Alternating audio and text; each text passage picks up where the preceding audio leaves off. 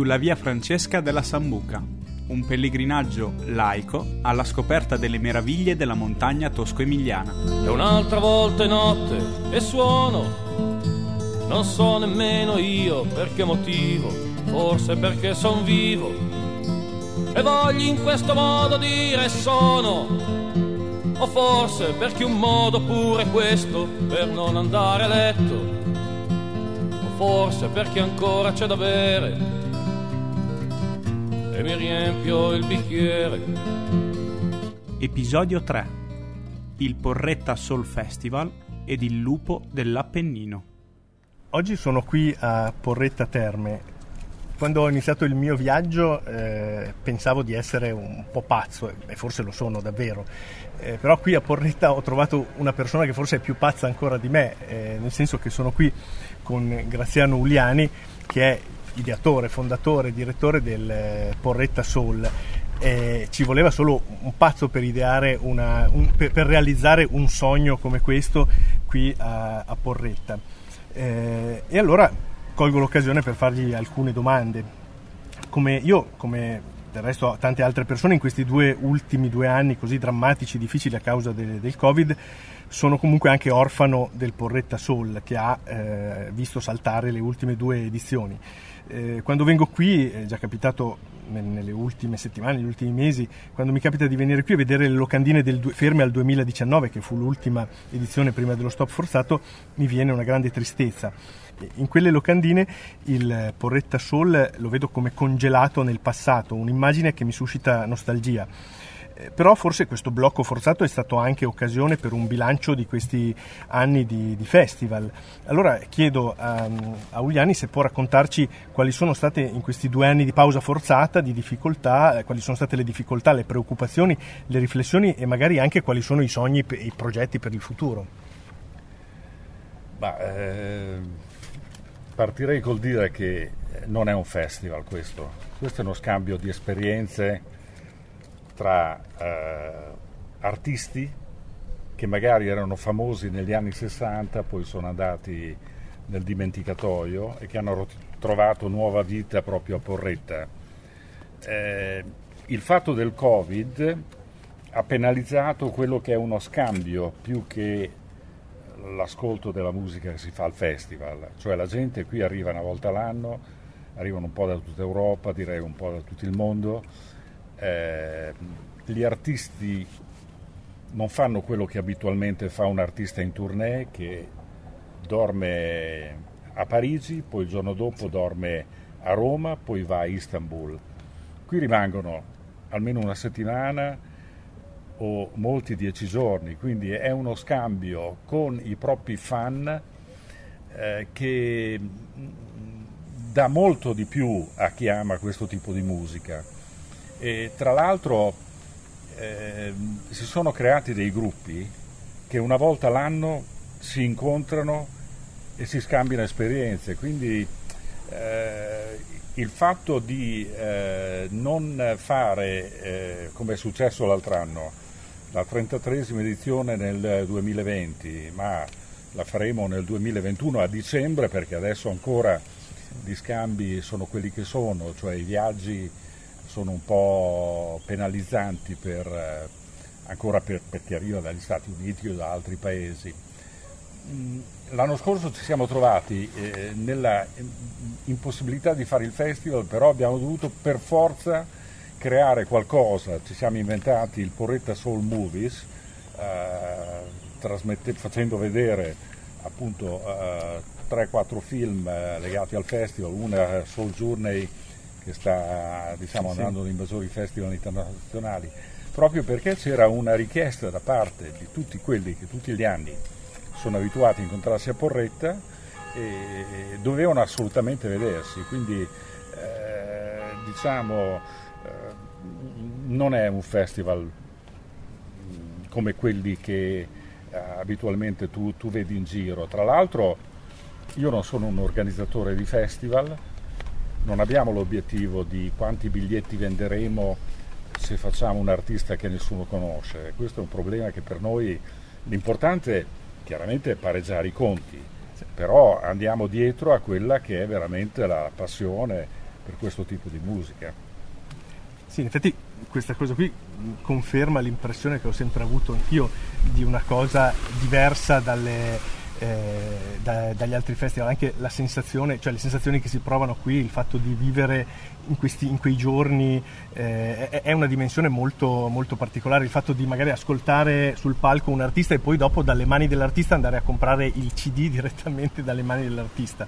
Infatti io ho sempre pensato al Porretta Soul come una cosa strana e diciamo anche forse stravagante, nel senso che una cosa del genere, appunto al, di là di questi, di questi, di questi dettagli, eh, eh, un'iniziativa di questo, di questo, carattere internazionale uno si aspetta di vederlo in una grande città come Bologna, Firenze, Milano, eh, invece è proprio qui a Porretta che per una settimana all'anno si riunisce il mondo della musica soul.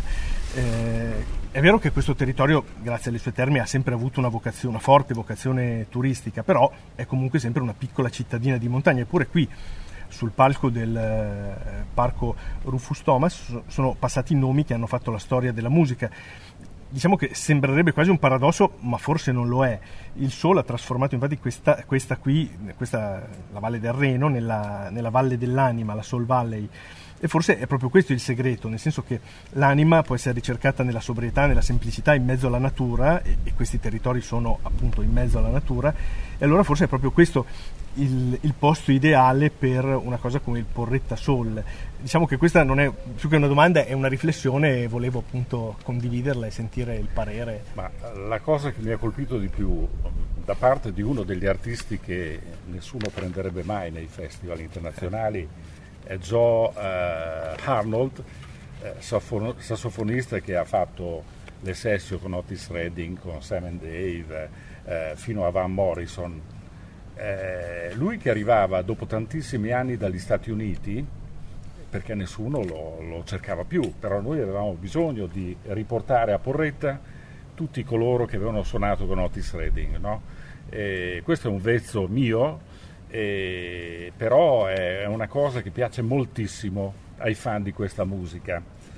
Quando è tornato a casa, lui ha scritto alcune righe e quello che mi ha colpito è che, causa il fuso orario, lui si alzava presto la mattina quando Porretta era ancora nell'ombra, perché vedete che siamo in una valle, sì, quindi sì, il sì. sole illuminava le colline circostanti e ancora non era arrivato. Lui passeggiava per le vie deserte e cosa sentiva? Il profumo del pane appena sfornato.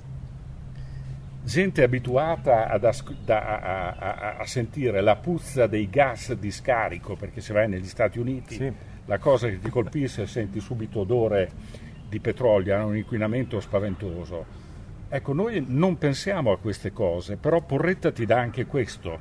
Il Porretta Soul Festival eh, ti dà una dimensione che da altre parti non esiste più. Eh, tu prima citavi le grandi città. Io, grazie al Porretta Soul Festival, sono, ho lavorato sei anni con uno dei management più importanti del mondo musicale, no? eh, un management che aveva Zucchero, aveva avuto Giorgia e in quel momento aveva Bocelli. Quando un'agenzia propone a questi grandi artisti eh, un tour, eh, come fa a conquistare l'artista? Gli propone le grandi città, se parliamo dell'Europa, quindi Parigi, le venue più importanti, no? O eh, ultimamente vanno di moda questi, eh, questi, palcoscenici come il teatro greco di Taormina piuttosto sì, che sì. A, le, le, le, terme di Caracalla. Eh, quando eh, sono partito col Porretta Soul Festival, eh, Solomon Burke o Wilson Pickett erano spaventati dall'andare a suonare in un posto mm. sconosciuto. Sì, Adesso mi vengono a cercare e mi devo nascondere perché tutti vogliono venire a Porretta perché si è fatta conoscere per la qualità della musica, non per le dimensioni del palco o eh, la possibilità eh, di, di, sbigliettare. Certi festival europei importanti, quando eh, assumono un artista, eh, pensano a quanti biglietti potrà vendere eh, il mio amico Pagnotta di Umbria Jazz, eh, quando io gli dicevo, sai, ho fatto il tale artista fortissimo, sì, ma quanti biglietti vendi? ecco, cioè noi non abbiamo questo problema perché non è il mio mestiere, non è il nostro mestiere. Quindi noi abbiamo eh, altri valori che alla fine però sono paganti.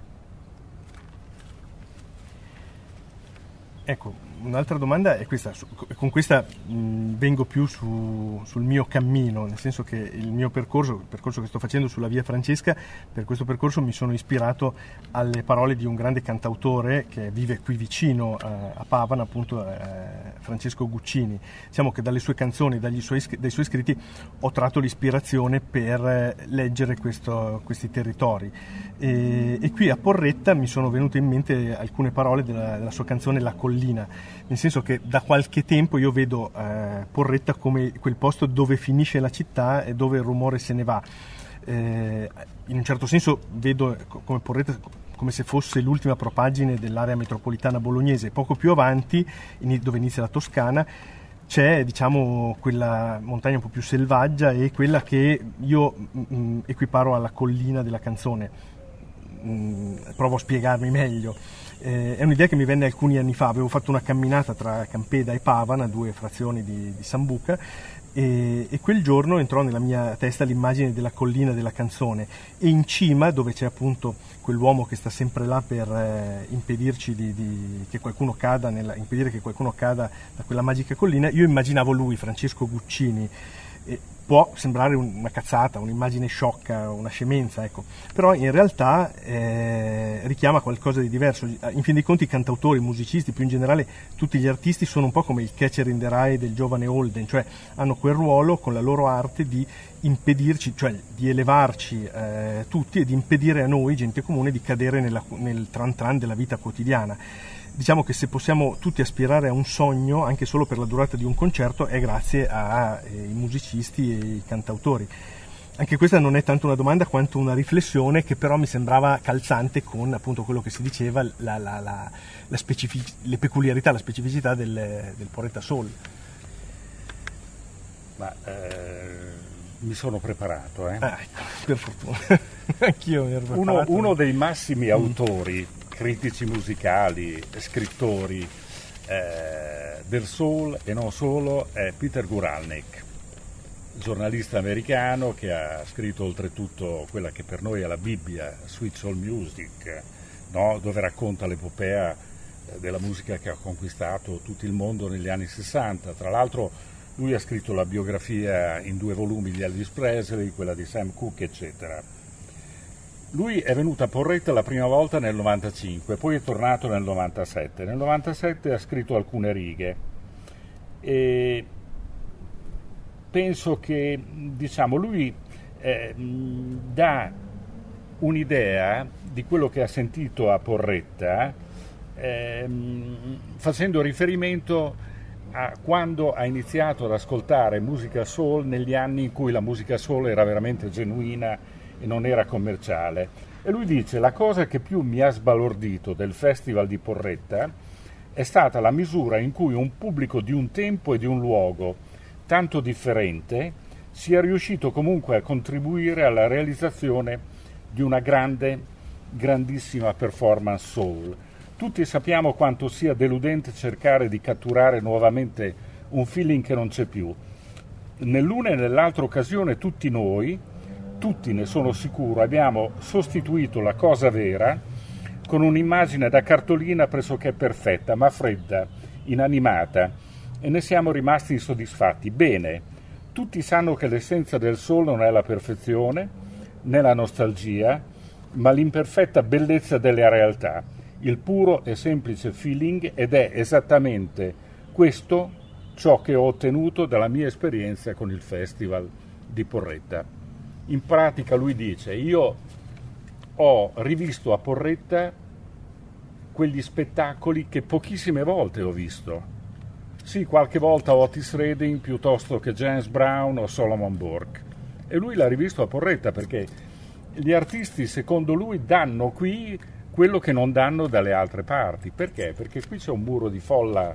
Tu lo vedi questo sì, palco. Sì, sì. Io invito sempre siccome qui non abbiamo cani rabbiosi che ostacolano il pubblico, sono... anzi invito i fotografi ad andare dietro e fotografare gli artisti di spalle con questo muro di gente che arriva fino a lì.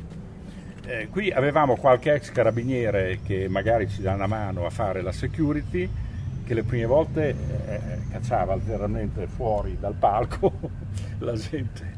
E io gli dicevo, ma no, non danno nessuna noia, qui vedi i bambini, vedi i cani e basta che non siano mordaci come quello sì, che, che ti ha oggi. abituato, ti ha abbaiato stamattina.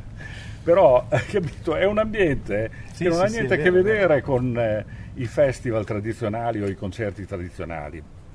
E questo è un pochino l'essenza del Porretta Soul Festival.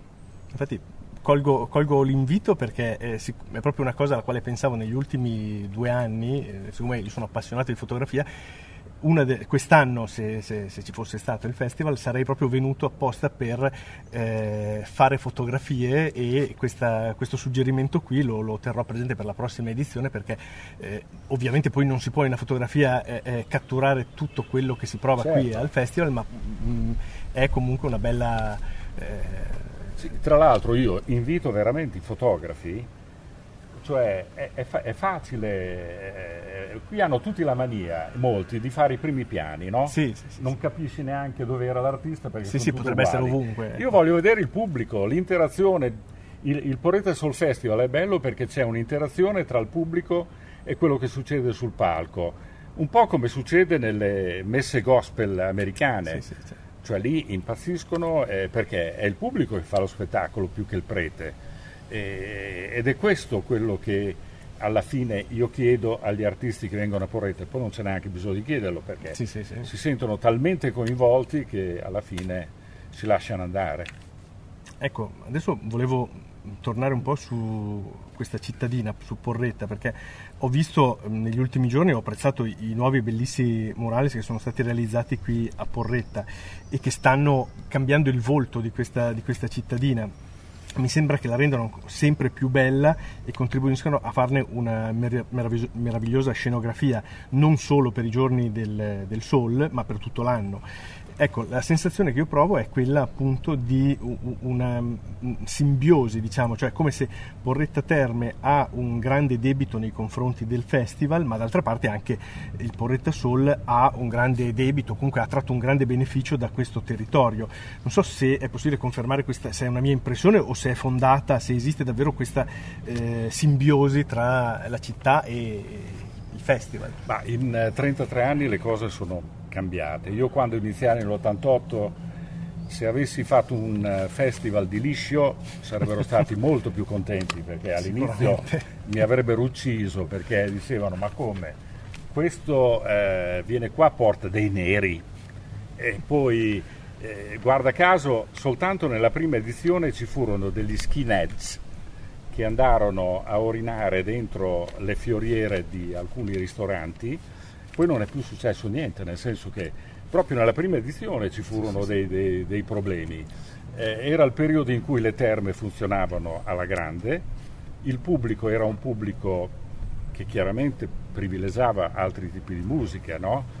E quindi la musica soul era un, un oggetto sconosciuto. Poi arrivò Zucchero, nel senso eh, Zucchero impose il rhythm and blues all'italiana, Giorgia, eh, arrivarono film come Commitments eh, o Blues Brothers, quindi diciamo questo mi ha agevolato moltissimo.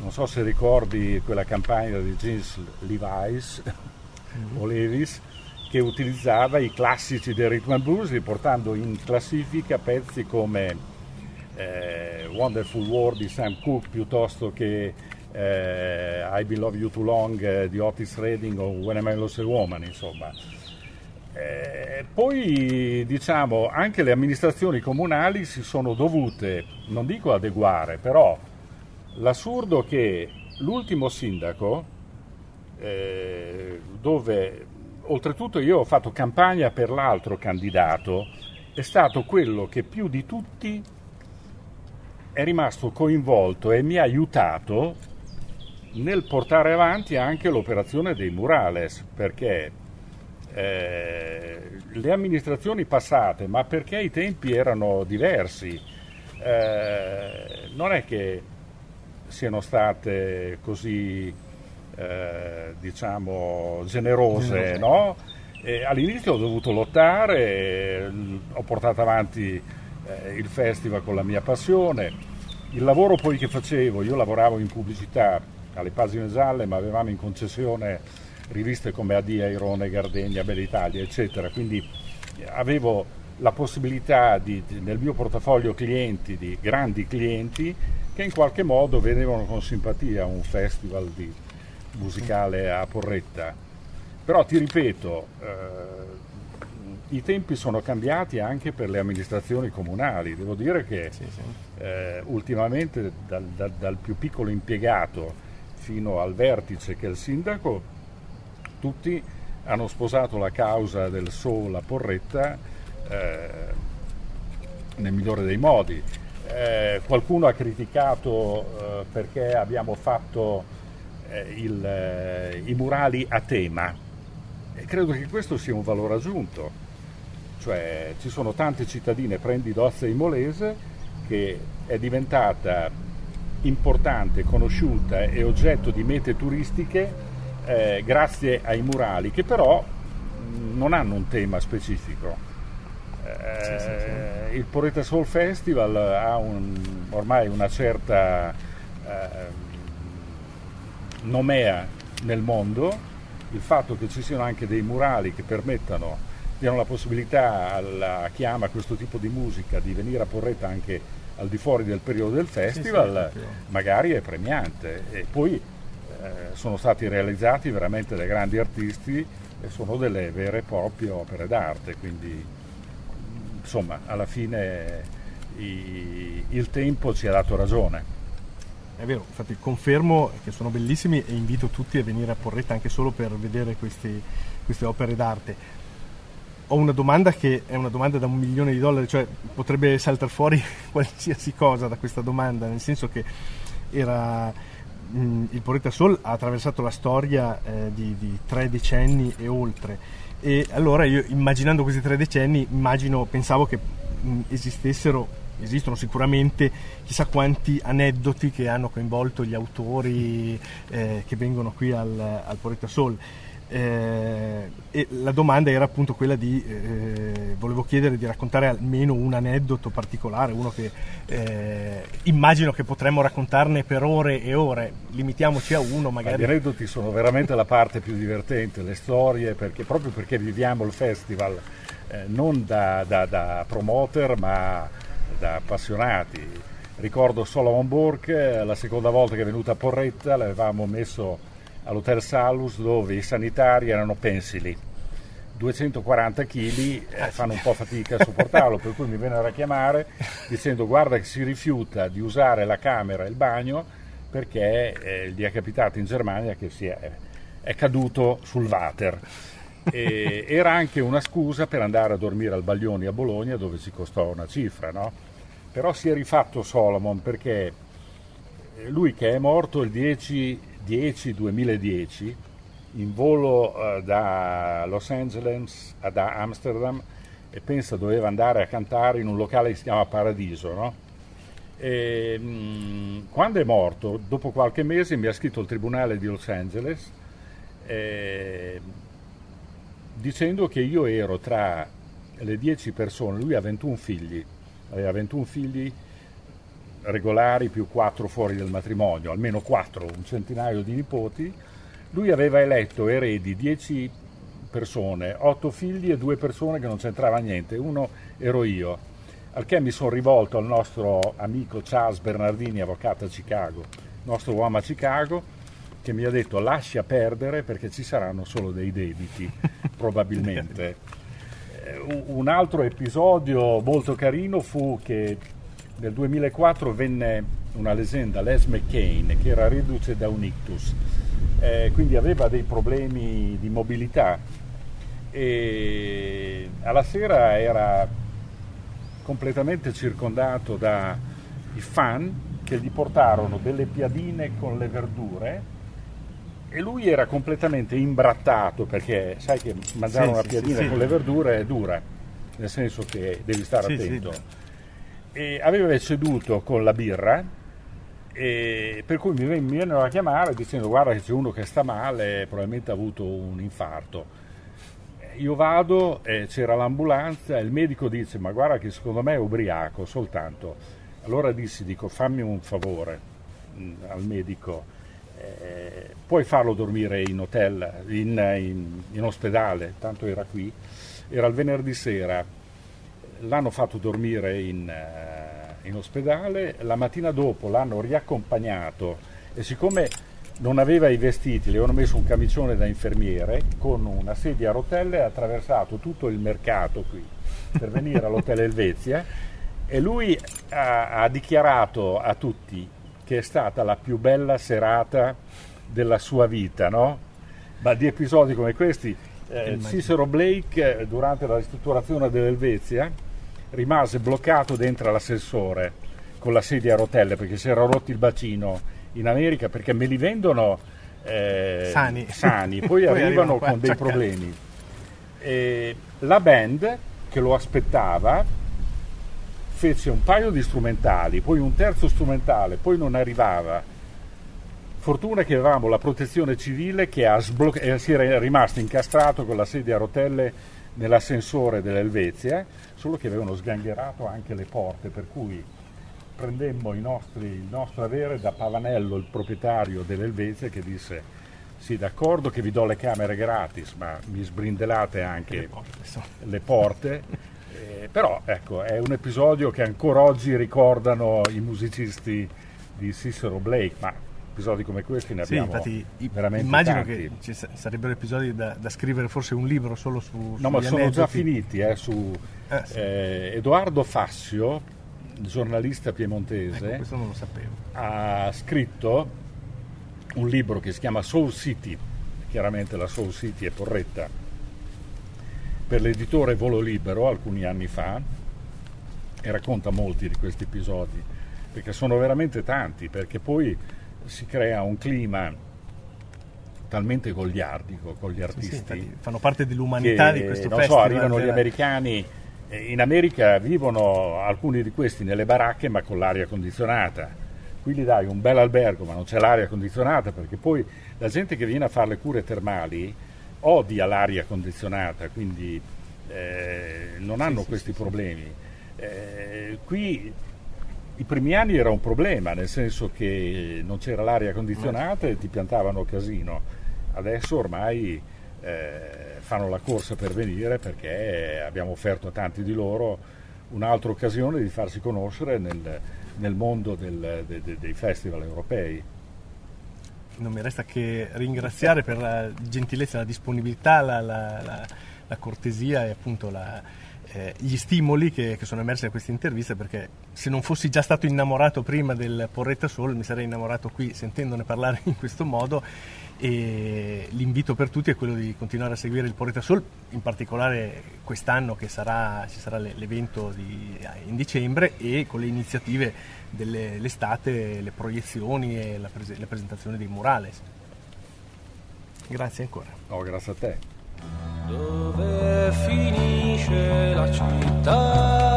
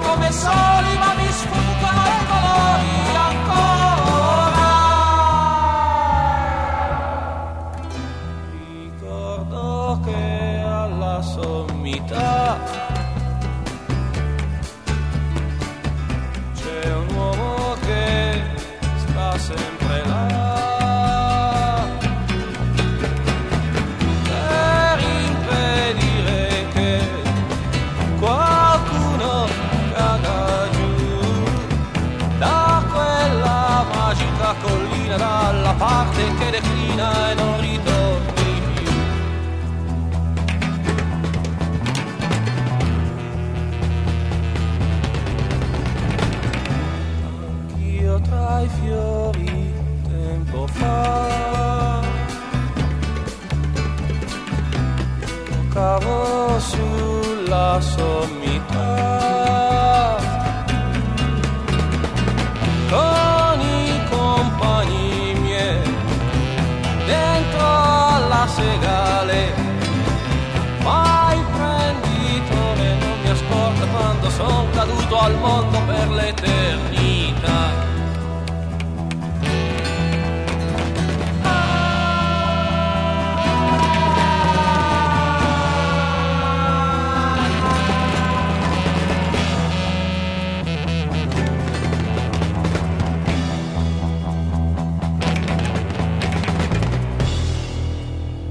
Dovendo affrontare il cammino da Bologna a Pistoia sull'Appennino, ho provato a raccogliere informazioni sui territori che dovrò affrontare, cosa troverò sul percorso, quali difficoltà dovrò affrontare, quali potrebbero essere gli imprevisti, quali potrebbero essere gli incontri ravvicinati e di quale tipo.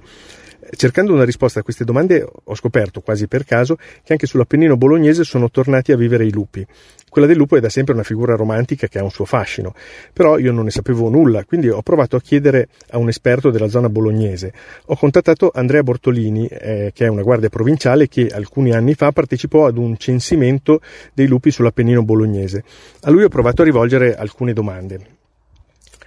Buonasera signor Bortolini, oggi la mia tappa passa qui nella zona di eh, Marzabotto. Eh, lei conosce bene questi territori perché è qui che opera come guardia provinciale. Inoltre, come ho accennato poco fa, lei partecipò all'ultimo studio sui lupi dell'Appennino bolognese. Può dirci qualcosa in merito a questo studio, da dove nasceva l'esigenza di mappare la presenza dei lupi su queste montagne, come è stato condotto lo studio, insomma, eh, quali, sono, quali, sono, le metodologie che si utilizzano per censire i lupi e, e quali conclusioni ha raggiunto questo studio?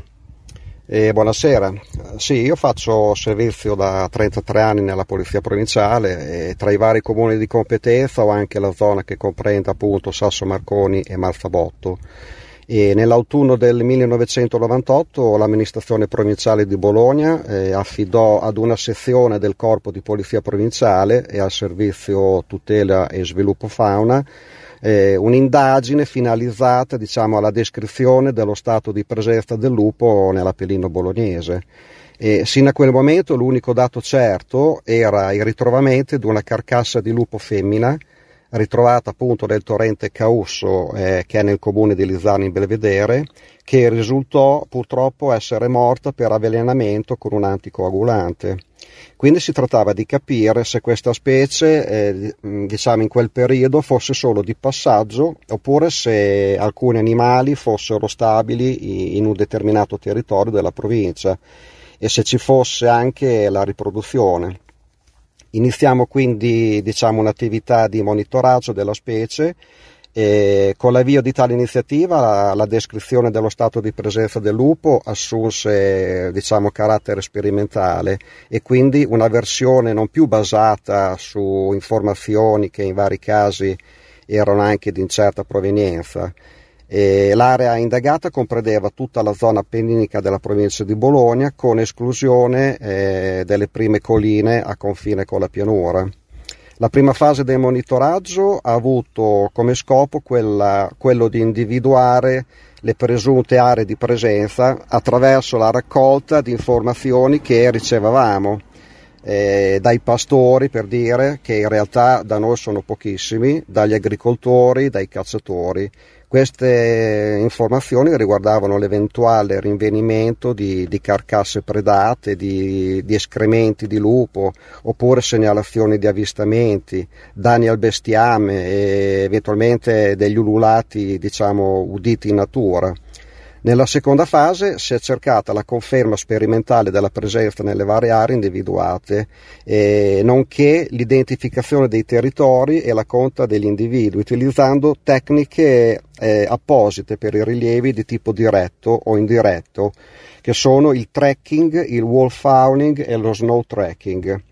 Il tracking eh, prevede la ricerca di segnali di presenza del lupo, mh, mm, che sono principalmente le, le, fatte, che sono poi le feci, eh, lungo un reticolo di percorsi campione indagati con frequenza mensile. Il wall fouling, eh, ovvero l'ululato indotto, è una tecnica che si applica nel periodo agosto-settembre per capire se una coppia si è riprodotta eh, consiste nell'ululare nelle vallate e attendere la risposta dei cuccioli. Eh, si può fare con un registratore e un altoparlante oppure direttamente a voce. E invece lo snow trekking consiste nel percorrere a piedi eh, dopo una nevicata eh, diciamo dei transetti, ovvero dei percorsi, dandoli però una notte di tempo per gli spostamenti e, e si cammina sino a quando non si intercettano le piste dei lupi e si conta il numero. Il risultato ottenuto fornisce un, un'indicazione del numero minimo di lupi presenti in quella zona. A partire dal 2002 la Regione Emilia-Romagna eh, ha finanziato un progetto di monitoraggio della presenza del lupo in tutta la regione eh, tramite analisi genetiche di campioni non invasivi eh, realizzato grazie a una convenzione tra la Regione e ISPRA, che è l'Istituto Superiore per la Protezione e la Ricerca Ambientale. Il personale del laboratorio di genetica dell'ISPRA aveva l'incarico di analizzare il DNA dei campioni biologici. Tra il 2002 e il 2008 furono consegnati 1141 campioni raccolti soltanto nella provincia di Bologna e per 437 di questi campioni eh, riuscirono a risalire al DNA e risultarono 132 diversi lupi, 24 cani e 3 ibridi. E vennero individuate da noi 13 aree di presenza e dal 1999 al 2009 furono accertate circa 40 riproduzioni e tenendo conto di una media di 4-5 lupi per branco e moltiplicato per i territori venne fuori la presenza stabile di una sessantina di lupi. Ora attendiamo i risultati del monitoraggio nazionale che è terminato in marzo. Ebbene, il, il, lupo era scomparso e negli ultimi decenni, eh, come abbiamo appena detto, è tornato a vivere sulle nostre montagne. Possiamo dire che questo è un trend ormai consolidato o potrebbe ancora essere messo in discussione da qualche fenomeno? Potrebbe...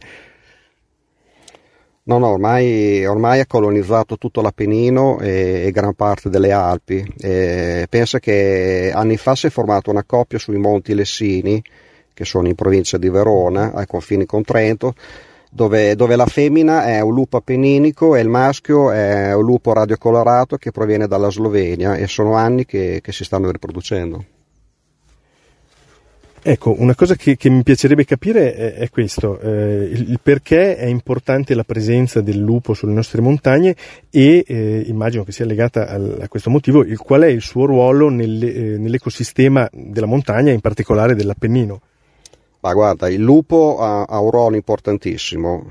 Essendo un predatore di ungulati, eh, tiene sotto controllo il numero dei cinghiali che sappiamo benissimo causano danno alle culture agricole con le loro scorribande e tiene controllato il numero dei caprioli, i quali in primavera per togliersi il velluto che riveste i loro palchi appena formati li strofinano contro alberelli che possono essere alberi da frutto eh, causandone l'essiccazione Inoltre mangiano i nuovi germogli delle viti, che ha un danno consistente per l'agricoltore.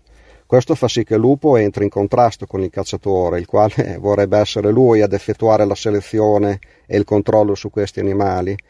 Non dimentichiamo inoltre l'importanza che ha il lupo nel consumare le carcasse di animali morti in modo naturale oppure incidentati e che sono andati a morire nel bosco. Ecco, adesso ho una domanda che nasce da una mia preoccupazione e provo a porla un po' con un pizzico di, di ironia. Eh, lo scorso anno io mi trovavo sul, sul, Gran Sasso in vacanza, siccome sono appassionato di fotografia, quella, quella sera stavo fotografando dopo il tramonto la, la, rocca di Calascio. Quindi c'era questo castello sopra i monti, avvolti dall'oscurità perché era appena sceso, calato il sole. Ecco, e a un certo punto ho sentito ululare e ho preso un po' paura. Mi sono trovato un po' come in quella scena del famoso film Frankenstein Einstein Jr., quando c'è il personaggio che dice lupo ululà, castello ululì, però sul momento non, trovato, non ci ho trovato molto da ridere, diciamo, insomma mi sono un po' mm, piuttosto spaventato, ho raccolto la macchina fotografica e eh, sono andato via. Eh, volevo chiedere quindi, i lupi sono per noi una minaccia, dobbiamo avere paura se li incontri, di incontrarli magari di notte oppure eh, possiamo stare tranquilli mentre giriamo sulle nostre montagne? Ma guarda, per, l'uomo non sono una minaccia, non ci sono stati attacchi alle persone da moltissimo tempo. Eh, nei secoli passati sicuramente predazioni su bambini lasciati da soli a governare le pecore ci sono state, ma era senz'altro un'altra realtà, non c'era il numero di prede che c'è attualmente. Quindi l'uomo no, non ne deve aver paura. Eh, altra cosa invece riguarda la predazione sui cani, quella ci può essere cani lasciati liberi di vagare durante la notte magari a rincorrere caprioli. Il lupo lo vede come un competitore e se può lo uccide. Poi magari scopre anche che, che ne può, se ne può cibare e, e lo va a cercare proprio per predarlo. Purtroppo ci sono state predazioni di cani davanti alle case e questo ha suscitato sicuramente paura e rabbia, però ripeto, attacchi all'uomo nulla. Ringhiate sì, ho raccolto alcune testimonianze di persone che involontariamente si sono imbattute nel bosco davanti a lupi che magari stavano consumando una preda e in alcuni casi il lupo ha ringhiato mostrando i denti, ma questo lo fa anche il cane se gli vai a togliere l'osso. Quindi girate tranquillamente per boschi e campi che al massimo sarete osservati dai lupi, ma loro non, insomma, ne, staranno a distanza. Ecco, un altro aspetto un po' forse mm, più delicato è questo. Io ho, mi è capitato recentemente di sentire in un telegiornale la testimonianza di un allevatore, era in Umbria, e si lamentava perché eh, a seguito del ripopolamento dei lupi eh, ha visto aumentare i suoi costi per la difesa del, del bestiame. Mi sembrava che fossero eh, allevatori di, di, di, cavalli, quindi comunque hanno dovuto costruire recinzioni più resistenti, istituire turni di guardia. ecco, per gli allevamenti può essere una minaccia minaccia e come si può conciliare la presenza del lupo con eh, l'allevamento in montagna? Beh, guarda, intanto specifichiamo che stiamo parlando di un ripopolamento avvenuto in maniera naturale e non per opera dell'uomo. Ormai da decenni il lupo è una realtà con la quale l'allevatore deve conviverci. Se vuole continuare la propria attività di allevatore deve prendere provvedimenti per mettere in sicurezza il proprio bestiame. Le predazioni infatti avvengono soprattutto su animali allevati al pascolo brado, eh, privo di sorveglianza o con sorveglianza saltuaria e quindi inadeguata. Quindi l'allevatore deve avere cani da guardiania tipo pastore abruzzesi e alla sera deve mettere il bestiame in sicurezza, almeno dentro a recinzioni elettrificate. Eh, non conosco le procedure che ci sono in Umbria, ma ad esempio la regione Emilia-Romagna ogni anno apre un bando eh, per la fornitura di questo materiale di prevenzione e per quanto riguarda il territorio bolognese ha una persona che fa cons- consulenza sulla messa in opera di, di adeguati dispositivi di dissuasione. In caso di predazione, l'allevatore deve chiamare il veterinario dell'ASL competente che verificherà la causa di morte e compilerà un modulo per l'eventuale risarcimento del danno. Purtroppo il rimborso non avviene per il bestiame che magari è scappato e non è stato ritrovato, quindi più delle volte è inferiore al danno effettivamente subito. Mm. Grazie, infatti mi sembrava di sapere, di aver sentito che comunque ci fosse eh, l'intervento eh, cioè, pubblico sia per sostenere la, la, la prevenzione che anche per eventuali risarcimenti. Ecco, per questa intervista è tutto, per il momento eh, ringrazio perché queste informazioni sono state molto interessanti, ho conosciuto questo, questo, argomento che conoscevo così poco e diciamo che adesso posso girare sicuramente più tranquillo su, su queste montagne. Grazie. Prego, grazie a te. E un'altra volta notte e suono. Avete ascoltato Sulla via Francesca della Sambuca, un pellegrinaggio laico alla scoperta delle meraviglie della montagna tosco-emiliana. Un podcast in cinque puntate, scritto e ideato da Andrea Piazza e prodotto da Radio Frequenza Appennino. La sigla è tratta da Canzone di notte numero 2 di Francesco Guccini. La bottiglia è vuota